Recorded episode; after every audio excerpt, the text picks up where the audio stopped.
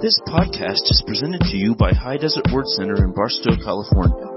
For more information, visit hdwc.org. It's good to be in church on a Wednesday night. It's good to be at church on any night, but hey, it's Wednesday night, so it's good to be here. Uh, man, who's enjoying the fall weather we're getting in Barstow? Come on, man. No? Sonia says no. Wow, thumbs down to her. Wow. no, man, this is beautiful. We're loving it. But uh, who knows what we're talking about on Wednesday nights? Call of Duty, man. Yeah, spiritual warfare. Who knows what we're talking about tonight? Not that. No, it's not that. Actually, no. So we're we're going a different route for a minute. Uh, I believe I've got I've got a good ending to that series, and we're going to do that probably in two weeks. But uh, tonight I've got something the Lord's laid on my heart, so I'm like, hey, you know what? You can disrupt my plans, and we'll go your route because you've got something else to say. So uh, tonight we're going to be talking about this. The title of the message tonight is "Are you a giver or a taker?" Ooh. Oh, are you a giver or a taker? And you're like, well, why do we have Barney Fife and Andy Griffith? Who knows? You at least know who these people are, right? Because I mean, I, I go to you know youth group and kids classes, and and I and they say who? I'm like, this is Barney Fife we're talking about. You don't know who that is? Somewhere America went wrong if you don't know who Barney Fife is. But anyway, uh, so I'm watching the Andy Griffith show one day, and usually as I'm watching, I'm not only listening uh, for humor, but usually Andy just drops some beautiful gem of wisdom into my lap and I'm like, wow, that is life changing. And so I'm watching one day and he's having a talk with Opie and as they're talking, he says something to Opie that, uh, that I mean, you know, this may sound silly, but it, it was just, it was earth shaking for me. He said, now son, there's two types of people in this world. There's givers and there's takers. And I was like, whoa, that is so true. That is, that, I mean, that is profound right there because I know givers and I know some takers. And I'm telling you, there, there are, there is a difference there. And the Bible obviously tells us which way the Christian is supposed to be. Christians should be the most giving people in the world. Now you may be sitting there, oh, they're going to talk about money. Well then we obviously know what category you fall into. But at the same time, at the same time, no, we're not just talking about money tonight. We're talking about who you are on the inside. Because if you're somebody that's a giver, you have, you don't mind at all talking about uh, being a giver. You don't mind at all talking about what could I do for the Lord. Now if you're someone that's a taker, you're like, man, what could God do for me? What's in it for me? You know, it's like JFK said in that famous speech, ask not what your country can do for you, but ask what you can do for your country. And a lot of people are like, what can God do for me? Come on. What can you do for me? Come on. What? Come on. More, more, more, more, more. What can you do for me? And yes, there's blessings to serving God. That's undeniable. You can't get that, you can't cut that out of scripture. Give and it shall be given unto you. Right? Luke 6:38. No doubt about it. There is blessing to serving God, but I don't serve God just because He can bless me. I serve God because I love Him. And if your motive for serving God is not just because you love Him. If your motive for being obedient to His Word is just because, well, it says if I do this, I'll get all this stuff, so yeah, count me in, I'll do that. You're probably not going to get it because listen, your heart is not right. And so we're going to look at the difference tonight between givers and takers. And I want you to look at yourself in the mirror. I want you to examine your life and see where you fall because hey, no doubt about it, in this room there's givers and in this room there's takers. And so let's examine ourselves and see where we fall into place here, alright? And so let's pray and we're going to get into this. Father, in the name of Jesus, we thank you, Lord so much that we have a church to worship in, Lord, that we have a family to surround us and fight the good fight of faith side by side with us, Lord. And we thank you that your word says that we always triumph in Christ Jesus. And so God, we know those promises, they're true because you don't lie. I ask tonight that as we study the Word, as we open our Bibles, you'll speak to us. Lord, we want challenge tonight. We're not here to, uh, to just make ourselves feel better, though that's nice, but we're up for a good challenge, God. We want you to show us the truth so we can change to be more like you every day. In the name of Jesus. Everybody said? Amen. Well, let's do this thing. Let's look first of all at the givers because they're a lot more fun to talk about, aren't they? Yeah. All right. So the first thing I'm going to say about givers is this. Number one, givers, they will help others in need. They'll do it. And I mean, believe me, you're like, well, shouldn't everybody do that? Yes, but not everybody does do that. And so, we're gonna look here at a story tonight in Luke chapter 10. Now, I didn't put all the verses on the screen for you tonight. I just, I just have the title. I have where you can go find it in your own Bible. Can you do that? Can you open up your own? Alright. So, let's look here at Luke chapter 10. We're gonna look at verses 30 through 35. And this is the story that we call the Good Samaritan. Has anybody heard this story? It's a good story, but there, it's more than just a story. This is the Word of God. This is truth. And so what we're saying right now is this, is that givers, they will help others in need. Yes, everybody should do that, but not everybody does do that. So Luke chapter 10, and we're going to look here at this story. I've got a lot of, I mean, I pulled a lot of stories out of the scriptures tonight, so I may just have to hustle it. But, uh, but Luke chapter 10, verse 30, and it says this, Jesus replied with a story. A Jewish man was traveling from Jerusalem down to Jericho, and he was attacked by bandits. They stripped him of his clothing, beat him up, and left him half dead beside the road. And so you, you, can get that this is not a good scenario. He's beat up, he's been robbed, and he's left to, left for dead right there beside the road. Look at this. By chance, a priest came along. Oh, thank God. If anybody's gonna help, it's going to be the priest, right? The preacher, the man of God. If eh, I mean, this is his day because if anybody's going to help him, it's going to be the preacher. And so here he is, just oh man, per, by chance, the priest comes by. Hallelujah. But when he saw the man lying there, he crossed to the other side of the road and passed him by. What? The priest, the preacher, the guy from church the, the one that out of anybody that you would want to see, he, he, he doesn't even walk on the same side of the road. He crosses to the other side of the road and passes on by. Okay? Well then, a temple assistant. So somebody that serves in the temple. Somebody that, uh, we're talking about a churchgoer here. We're talking, you know, to put it in our modern terms, we're talking about, this is somebody that says they love the Lord. Somebody that helps out in the church. Somebody that serves he walked over and looked at him lying there, but he also passed by on the other side. So he stops and looks, but then he just crosses to the other side of the road and walks on by also. This is not going how we thought it would go. But look at verse 33. And then a despised Samaritan came along.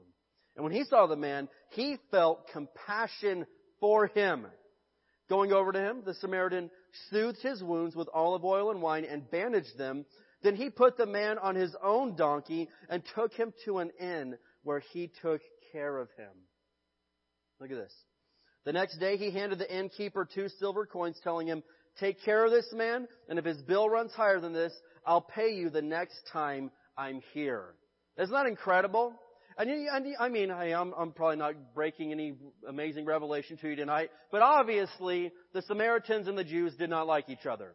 They were racist towards each other. They did not like each other. The uh, the Jewish people couldn't stand Samaritans. They thought they were a half breed of people. They were half Jew and half Gentile, and sadly, they couldn't stand them. And the Jewish people, they wouldn't even go through Samaria. They they just like, hey, this will be a shortcut, but we're not going through there. We'll just cut across.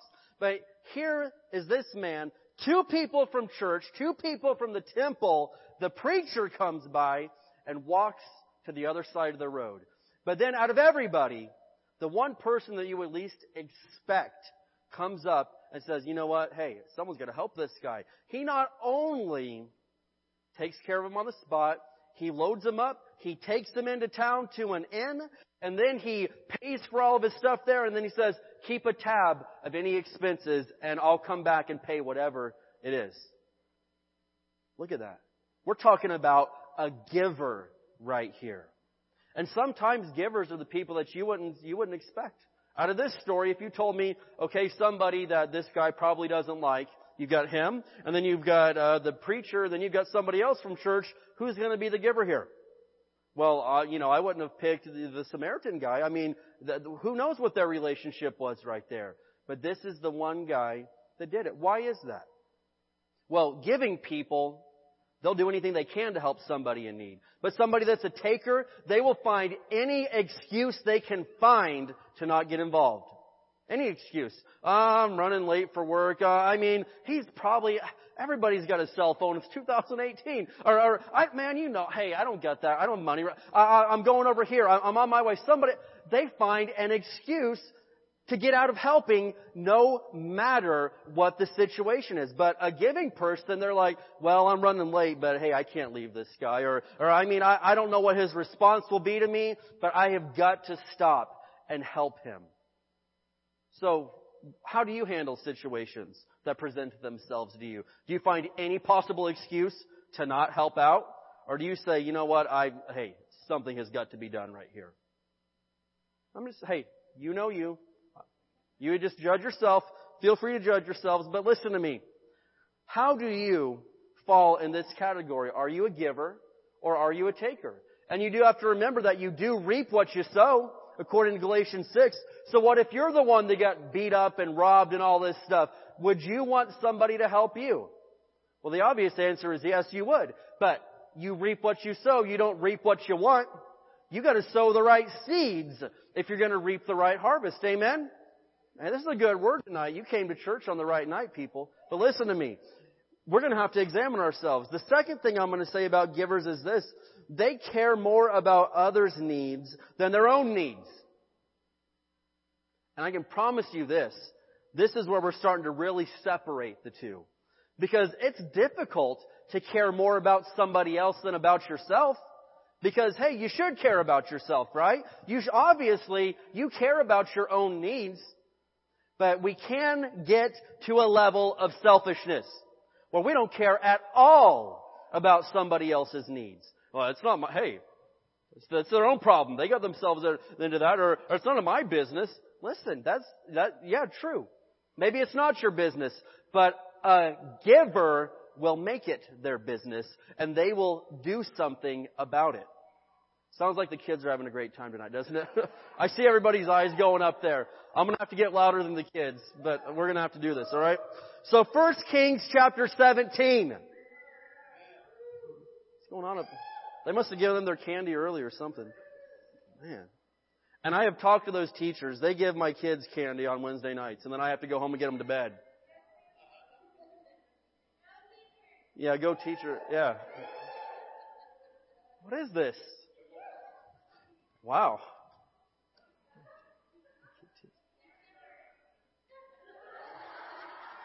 They're givers? I can give gifts also. I've been threatening Desiree for years with a drum set for her children. That, the drum set's coming. It is coming. Yep. Anyway, 1 Kings 17, because we're talking about how givers, they care more about others' needs than their own. Now this is a very interesting story. Because this story almost confuses me. It is almost offensive upon originally reading it. But check it out. You gotta look beneath the surface to see why God does things sometimes. Because we see things at surface level and we're like, that doesn't make any sense. But when you can look between the lines, when you can look beneath the surface, you'll see why God has a reason for something. So check this out. 1 Kings 17, we're talking about the prophet Elijah here, and it says, So he went to Zarephath. As he arrived at the gates of the village, he saw a widow gathering sticks. And he asked her, would you please bring me a little cup of water? As she was going to get it, he called her, hey, could you bring me a bite of bread too? But she said, I swear by the Lord your God that I don't have a single piece of bread in the house. Like, take a chill pill, lady. My gosh, it was just, uh, fine, keep your bread. But no, no, no, listen. And I have only a handful of flour left in the jar and a little cooking oil in the bottom of the jug. I was just gathering a few sticks to cook this last meal and then my son and I will die. Whoa, wow, I mean, did we come on a bad day here? Like, uh, this is not, what in the world, what's going on here? And so, this is, I mean, obviously, my, my reaction would probably be, you know what? That's my bad. You cooked that bread, you enjoy your last meal. That's so sad. God bless you. I mean, what, what do you do here? But, no, the Lord told Elijah to do something. And so Elijah said to her, don't be afraid. Go ahead and do just what you said. But make a little bread for me first. What? You selfish jerk. She just said she's gonna die and eat her last piece of bread. He's like, that's fine. You do that. But make me some bread first. Why would you say something like that? This is awful. But no, no, no. Keep reading here. He said, then use what's left to prepare a meal for yourself and your son. For this is what the Lord, the God of Israel says. There will always be flour and olive oil left in your containers until the time when the Lord sends rain and the crops grow again. That's a word from God. So she did as Elijah said, and she and Elijah and her family continued to eat for many days. Wait, she only had one piece of bread left, but now she's feeding three people for several days? No, and actually more than that, her whole family. And it says there was always enough flour and olive oil left in the containers, just as the Lord had promised through Elijah.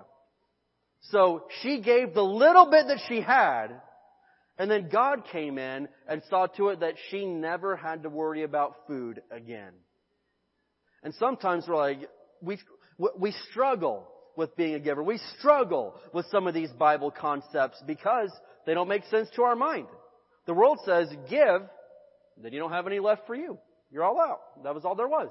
But God says, no, give, and it shall be given unto you. Good measure, pressed down, shaken together, and running over, shall men give unto your bosom, and with the same measure you meet withal, it shall be measured to you again. Luke 6:38, right? It says that. And so, that doesn't make any sense to the natural, carnal mind. Like, how, how I'm not going to have anything left. But God's ways are higher than our ways. And this woman right here, it, it seems like she was going to die. And it seems like Elijah was being selfish, but Elijah was giving her an out. He was giving her an exit from a killer situation. So he wasn't being selfish. He was being super generous. He was giving her the opportunity to not only eat one last meal, but to eat for the rest of her life. If she had made that one piece of bread, she would have had one piece of bread. Because she gave it away, she never had to worry about it again. He said that there was always enough left for her and for her family. That's incredible. That doesn't make any sense to my mind, but it doesn't matter because I don't have to trust God with my mind. It says to believe in my heart and say with my mouth that Jesus is Lord. Mark 11:23 tells us to speak with the mouth but believe with the heart.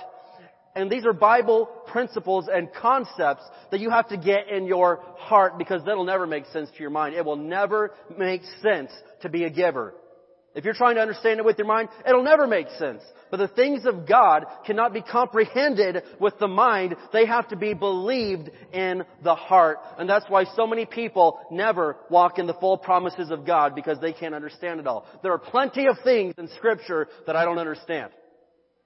Really? You would admit that? Yeah. There's lots of stuff that don't make much sense to my mind, but in my heart I know, well God said it, and he's a whole lot smarter than I am, so I might as well just get with the program and do what he's saying. It doesn't make any sense that I have to turn the other cheek when someone's mean to me. It doesn't make any sense at all. But Jesus said to do it.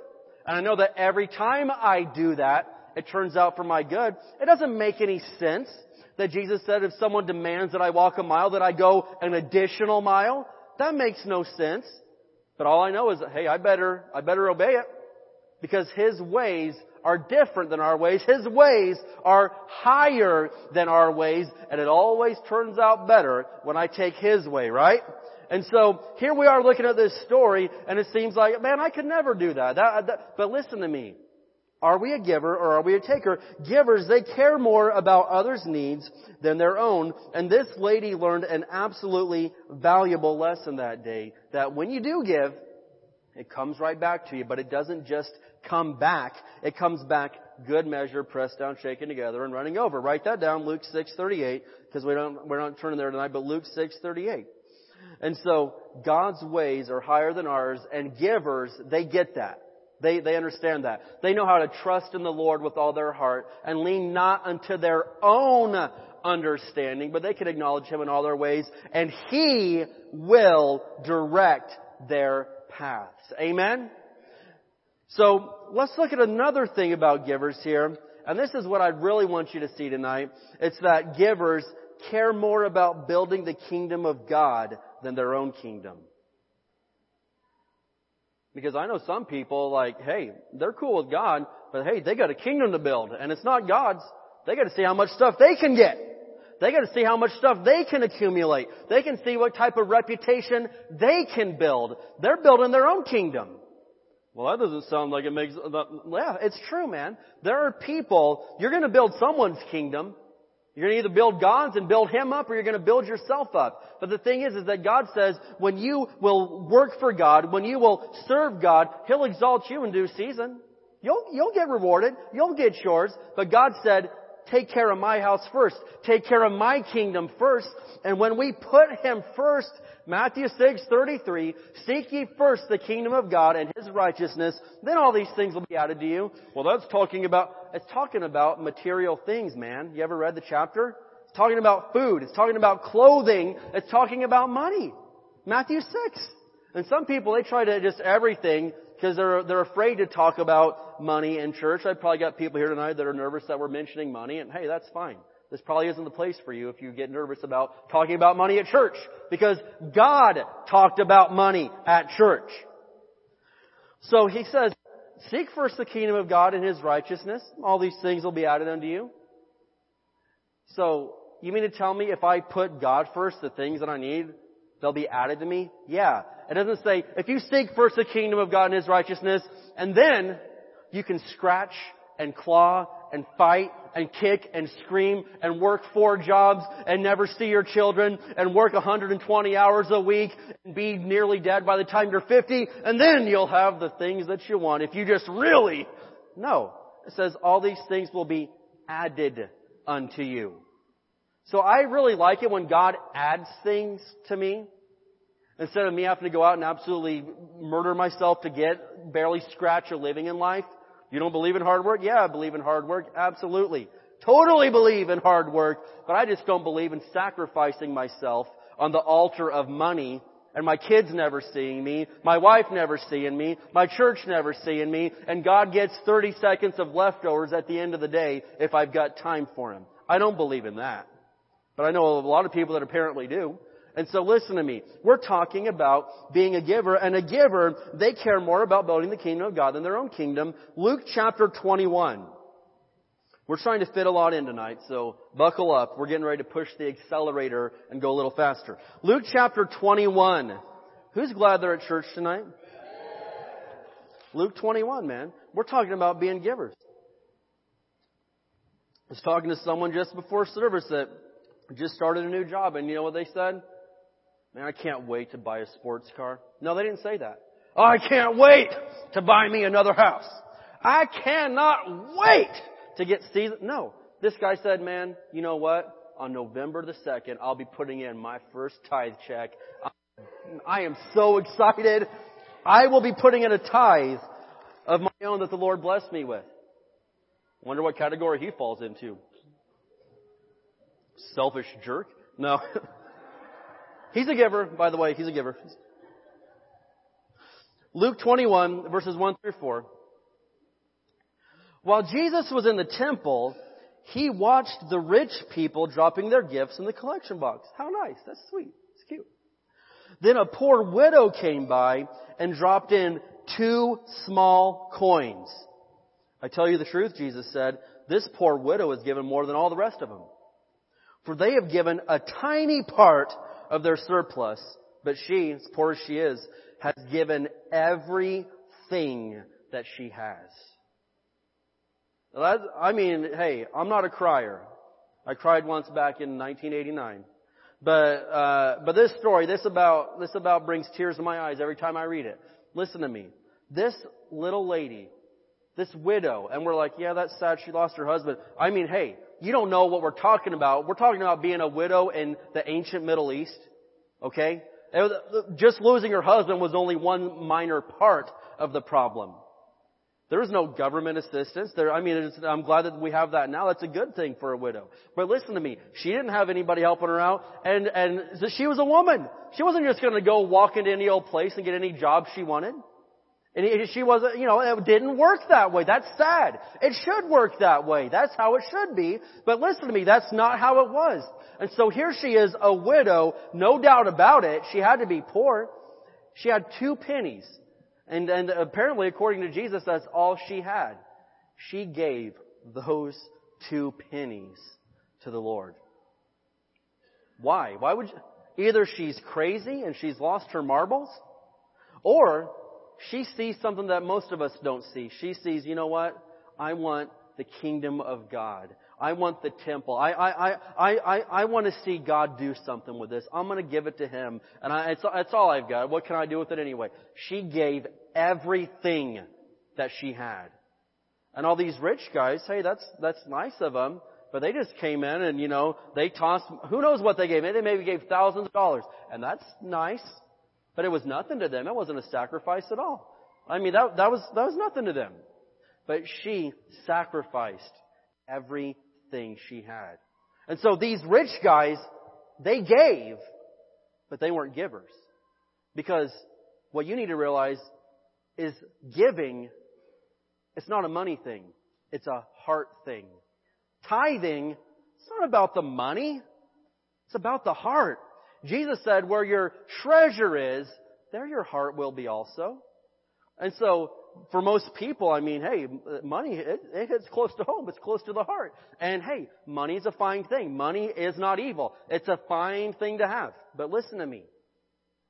It's not about the money when it comes to the Lord. It's about the heart. And when you get that, you have absolutely no issue being a tither. You have no issue helping somebody in need. You have no issue at Christmas time blessing somebody else with stuff, not just you and your four and no more. You have no issue doing these things if you realize it's a heart thing. It's not about the money. Well, all, all the, they just want money over there. Fine, man. Keep it. Who cares? It's not about the money. God will get His work taken care of. And uh, it's not about you. It's about your heart. And so, if more people realize this, then we'd have more people walking in the blessing of God. And, um, you know, it's incredible to me how many people say things like, tell you what, man, if I just made more money, I'd be a giver. Tell you, oh man, I'd be a tither. Lies. No, you wouldn't. Shut up. if you're not going to tithe off of a hundred dollars a week, you're going to lie and say that you tithe off of a million dollars a week? Lies! You would not. Jesus said, those that are faithful in little, He'll make you a ruler over much. But if you can't be faithful in little things, and then you're going to say, oh, but no, but if I had a bunch, then I would do it. You would not. You'd buy more stuff for yourself. You'd buy yourself more toys.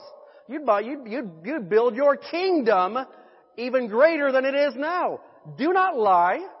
And hey, you have that choice, man. Because it's not about money, it's about the heart. And if your heart's not in it when you have a little bit, I promise you your heart's not going to be in it when you have a lot.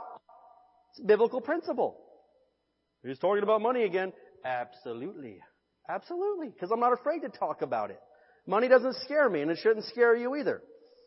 But here's a few stats I looked up from Barna Research, one of the most respected research groups in the world, uh, from 2016.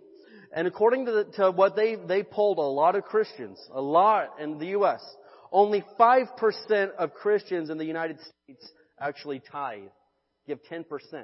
5% of Christians actually give the Lord a tithe. The average Christian in the United States gives God 2% of their blessings. 2%. Huh. During the Great Depression, Okay, when the unemployment rate was like 30%, people gave nearly three times that percentage. Eight percent, and here, let's just, let's just, let's break it down a little bit more. Do you like stats? I like stats. They make me feel smart when I'm really not that smart. So. 8% of Christians, uh, that make 20,000 a year or less are tithers. So, people that make 20,000 a year or less, 8% of those tithe. You're like, well, that's sad. No, no, it gets, no, and that, hey, for families that make over 75,000 a year, the number drops to 1%. If I had more, I'd be a tither. You would not. You'd go buy another Xbox. You'd go buy another quad. You'd go, you'd go get season tickets. You would not. Don't lie to God. So how come is it if it's if it's if it's a money thing, then all the people that made over 75 a year would definitely tithe, right? If it was about money, but it's not. It's about the heart. There are givers and there are takers. Givers, they'll find any excuse they can to obey God. Takers, they, they find, well, I, I know I said that, but come on, I mean, my tithe would be, you know, this, I mean, that's, that's crazy. It's the same for everybody. God said give a tenth. He's talking to the farmers in Israel. He said, okay, count yourself out ten sheep, every tenth one, set aside for God, and then you keep the other nine. He broke it down. I mean, it's, just, it's simple stuff. For whatever reason, people that, you know, if it's not in your heart, then it's not in your heart. And, and hey, that's cool. You can do that. But from just the tithing families in the U.S., they give over $50 billion a year to church and other missions and charities. So the 5% that do tithe, they not only tithe, they actually, uh, 77% of tithers give 11 to 20% of their income to God. Am I saying this because the church needs money? No. I'm saying this because God's trying to get a hold of some people's hearts tonight. You're either a giver or you're a taker. And if it offends you that we would even, I mean, when's the last time, I think I preached on the topic of money in 2008. Honestly. The last time I, that Pastor Dave gave a sermon on money was 10 years ago. I remember giving it. I haven't, I haven't given a sermon on money in 10 years. And so this is your lucky night that you're here. Amen. so praise God. It's not that we talk about money all the time. It's just interesting. God's been dealing with me on this. And so think, think if like even 10% of the body of Christ gave God the 10% that he talked about in the Bible. Think about how much, the, how many homeless we would feed. Think of how many shelters we would build, how many missionaries we would send out, how many people we would help, man. If just even 10%, if one out of every 10 Christians did the, the minimum, the minimum that God said that somebody should do. I don't know, that's interesting. And so the person that's thinking about being a tither that says, well, what's in it for me? Well, there's a lot of blessing in it for you, but the only reason you would ask that is because simply obeying God's not a good enough reason for you to obey God. How? Maybe I shouldn't have said that. That sounded mean. Did that sound mean? Sound kind of mean? Okay. Well, I'm saying this, that if you, if you can't obey any of God's word, if you have to look at, well, okay, it says this, but first I need to see what's in it for me. You're a taker. You're selfish. You know, come on, let's just get real. And that's, there's worse things to be than being selfish. I mean, you could, you know, you could be a murderer or something, that'd be bad, but, but being selfish isn't a good thing.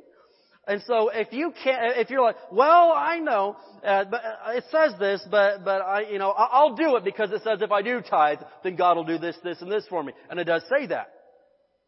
But if you won't obey God in tithing or giving or, or, or serving or giving of your time or anything until you just get a whole list of all the promises, then hey, you're in it for the wrong reasons. Yes, God will bless you for obeying. But if that's the only reason you'll do it, that's the wrong reason. That's the wrong motive. You're not a giver. You're a taker. You should want to tithe and be a giver simply because the Bible says to, even if there was no promise of any blessing to you at all. Just simply because God said to be a giver should be a good enough reason right there. Right? Jesus said in John 13, if you love me, you'll obey my commandments. Not, hey, you'll obey my commandments when you really see what's in it for you. Come on. No, he said if you love me. That should be enough reason right there. So, can I get an amen? I'm feeling lonely up here tonight. I'm, I'm feeling lonely. Alright, let's look at takers really quick. I've just got a few minutes here. Let's look at takers. The fun, the fun group, man. Everybody loves a good taker, right? Okay. So let's say this about takers. Number one, they will only help others if there's some sort of benefit in it for themselves. Now let's look at Matthew chapter 6. Matthew 6. I'm going to read this in the New King James here. Matthew chapter 6. But a taker, that, that's like, yeah, I'm glad to help out. Uh, could you could you uh, put this on my tax letter? Could you uh, could you give me?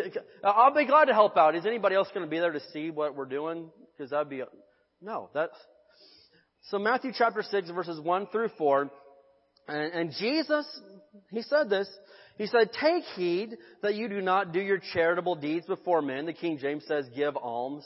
That's giving to charity. He says, hey, don't, don't do your charitable deeds. Don't give to the poor before men to be seen by men. Otherwise you have no reward from your Father in heaven. Therefore, when you do a charitable deed, do not sound a trumpet before you as the hypocrites do in the synagogues and the streets, that they may have glory from men. Assuredly I say to you, they have their reward. That's it.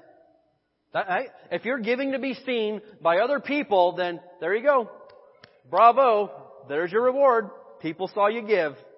God's not going to do anything back for you. But, but you, but, but you received glory from men, so good for you. That's what you were after right there. But look at this. Verse 3, but when you do a charitable deed, don't let your left hand know what your right hand is doing, that your charitable deed, your gift, your giving of alms may be in secret, and your Father who sees in secret will himself reward you openly. That's being a giver right there. Like, oh, yeah, I don't want anybody to know about it. And that's, that's the best thing, man. And yeah, sometimes, you know, it's, it's, it's motivational to, to, but, but listen to me. Isn't it the worst when some politician or some stupid celebrity is like, hey, I'm gonna, I'm gonna give a $50,000 donation to the, you know, to the Red Cross. Get, get channel 4 down there, channel 2. Get all the cameras down there. Uh, I need to get to the makeup artist first and, and I want to look good. But make sure this gets out to the press. Everybody needs to know that I'm doing this. Wow, that's a real giver. There's, mm, they're all hard, aren't they? Just beautiful. Beautiful. How, how great are, oh wow, that's, that's beautiful. And then, you know, they're a billionaire and I'm gonna give $20,000 to the, to the American Red Cross and get, I want everybody to know about it.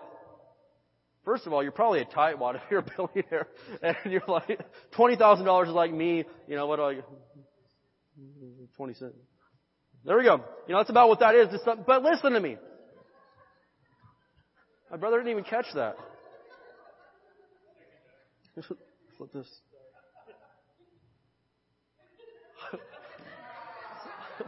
I don't know. Yeah, just keep, just keep it, keep it.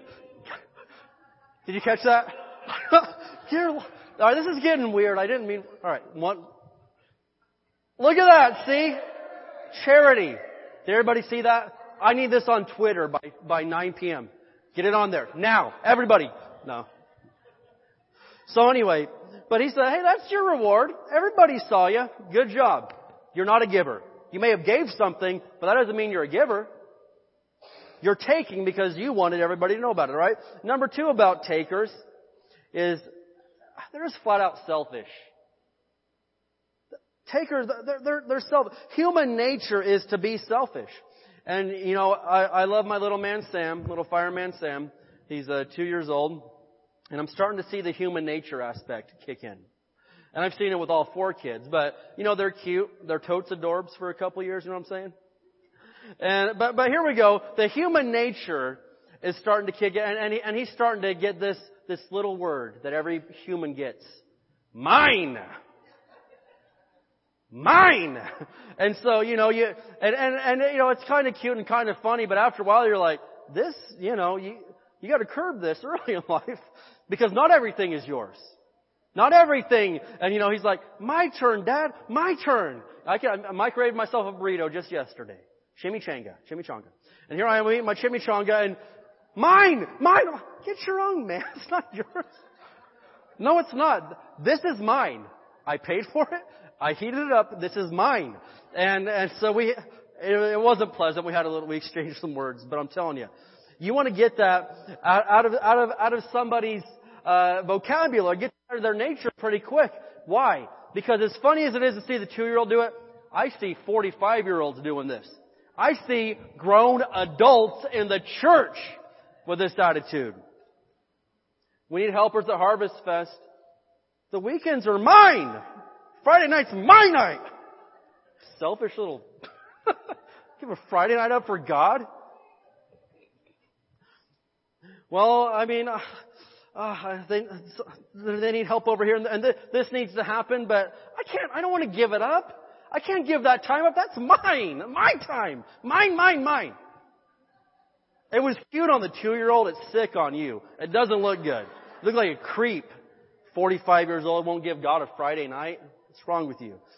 And so God's saying, hey, can I, can I have that from you? I, if you give me this, I'll give you this. Mine, mine, no, no, my turn.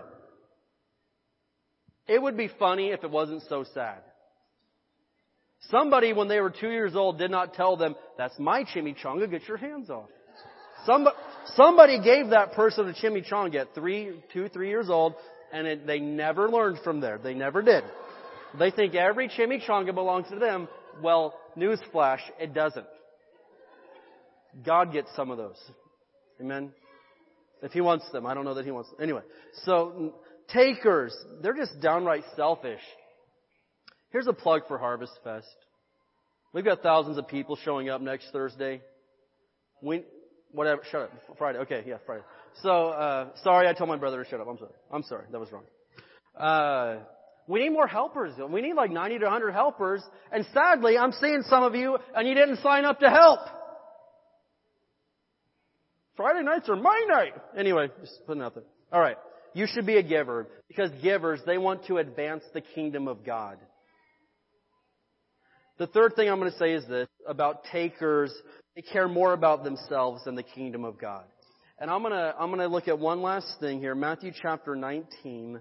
Matthew 19. And I, if I've offended you tonight, I'm sorry, not sorry. I, I wish I hadn't. But, you know, every 10 years or so we need to talk about this type of stuff. So you'll hear from me again in 2028. Okay? You have my word. 2028, I will speak on this topic again. Matthew chapter 19, verses 16 through 30. Matthew 19, 16 through 30. Someone came to Jesus with this question, Teacher, what good deed must I do to have eternal life?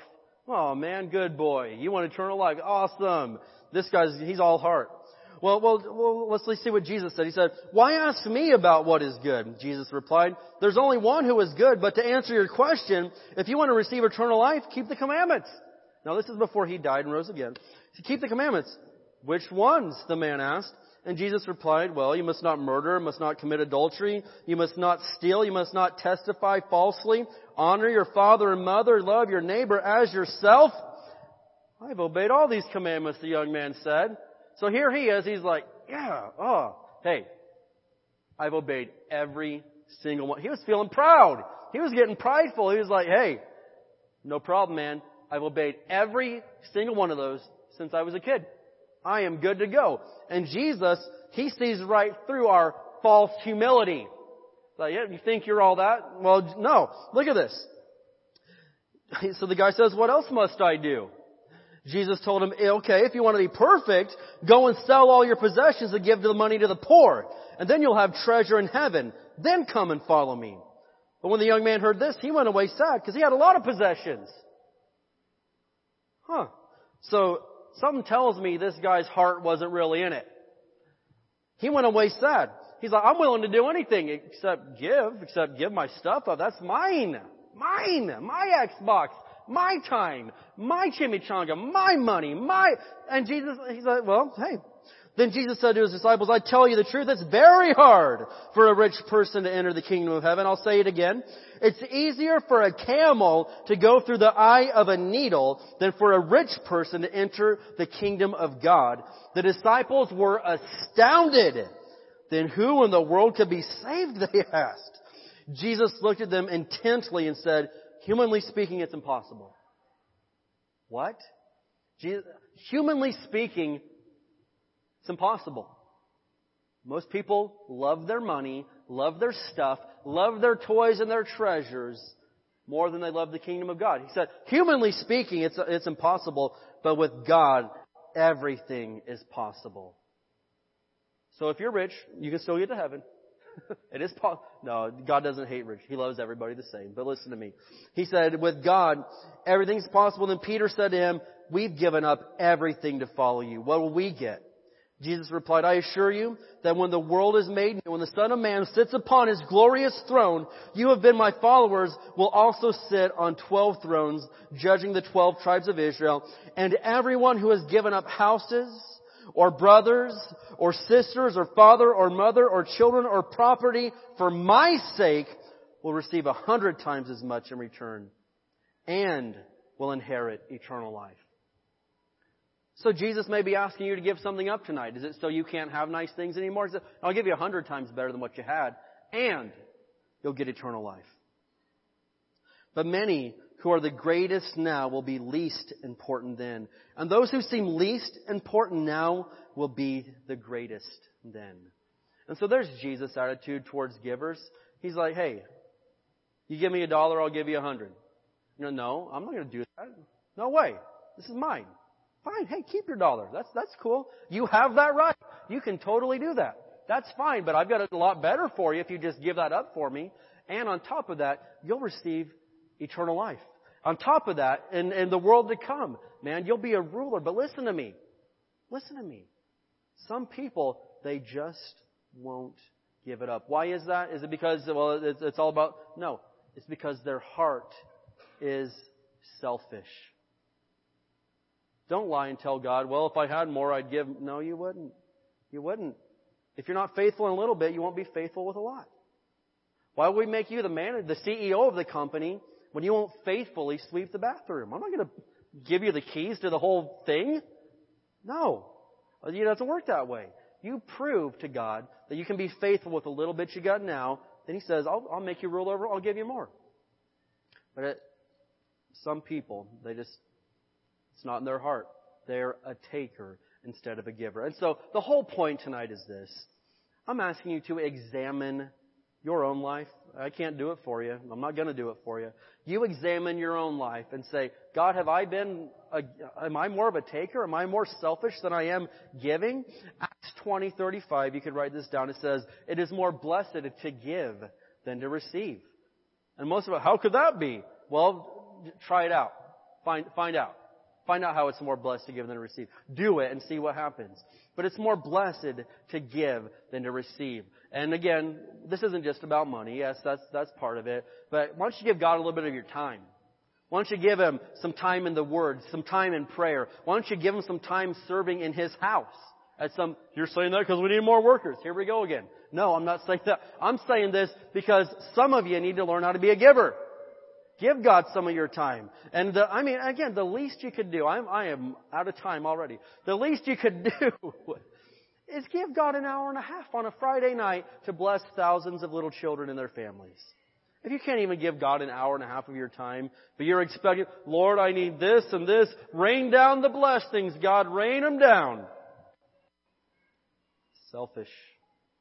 Taker, not a giver care more about yourself than you do about the little children of Barstow. Uh, and that sounds, you know, like so, like, you know, it's not about that. God sees your heart. Do something for Him. Be a giver. Quit being just a taker. Quit, quit seeing how much you can get for you and see how much you can give for others and for God the Father. It's more blessed to give than receive. Amen? I'm going to shut up now. Let's go ahead and stand. Thank you for listening to this podcast. For more information, visit hdwc.org.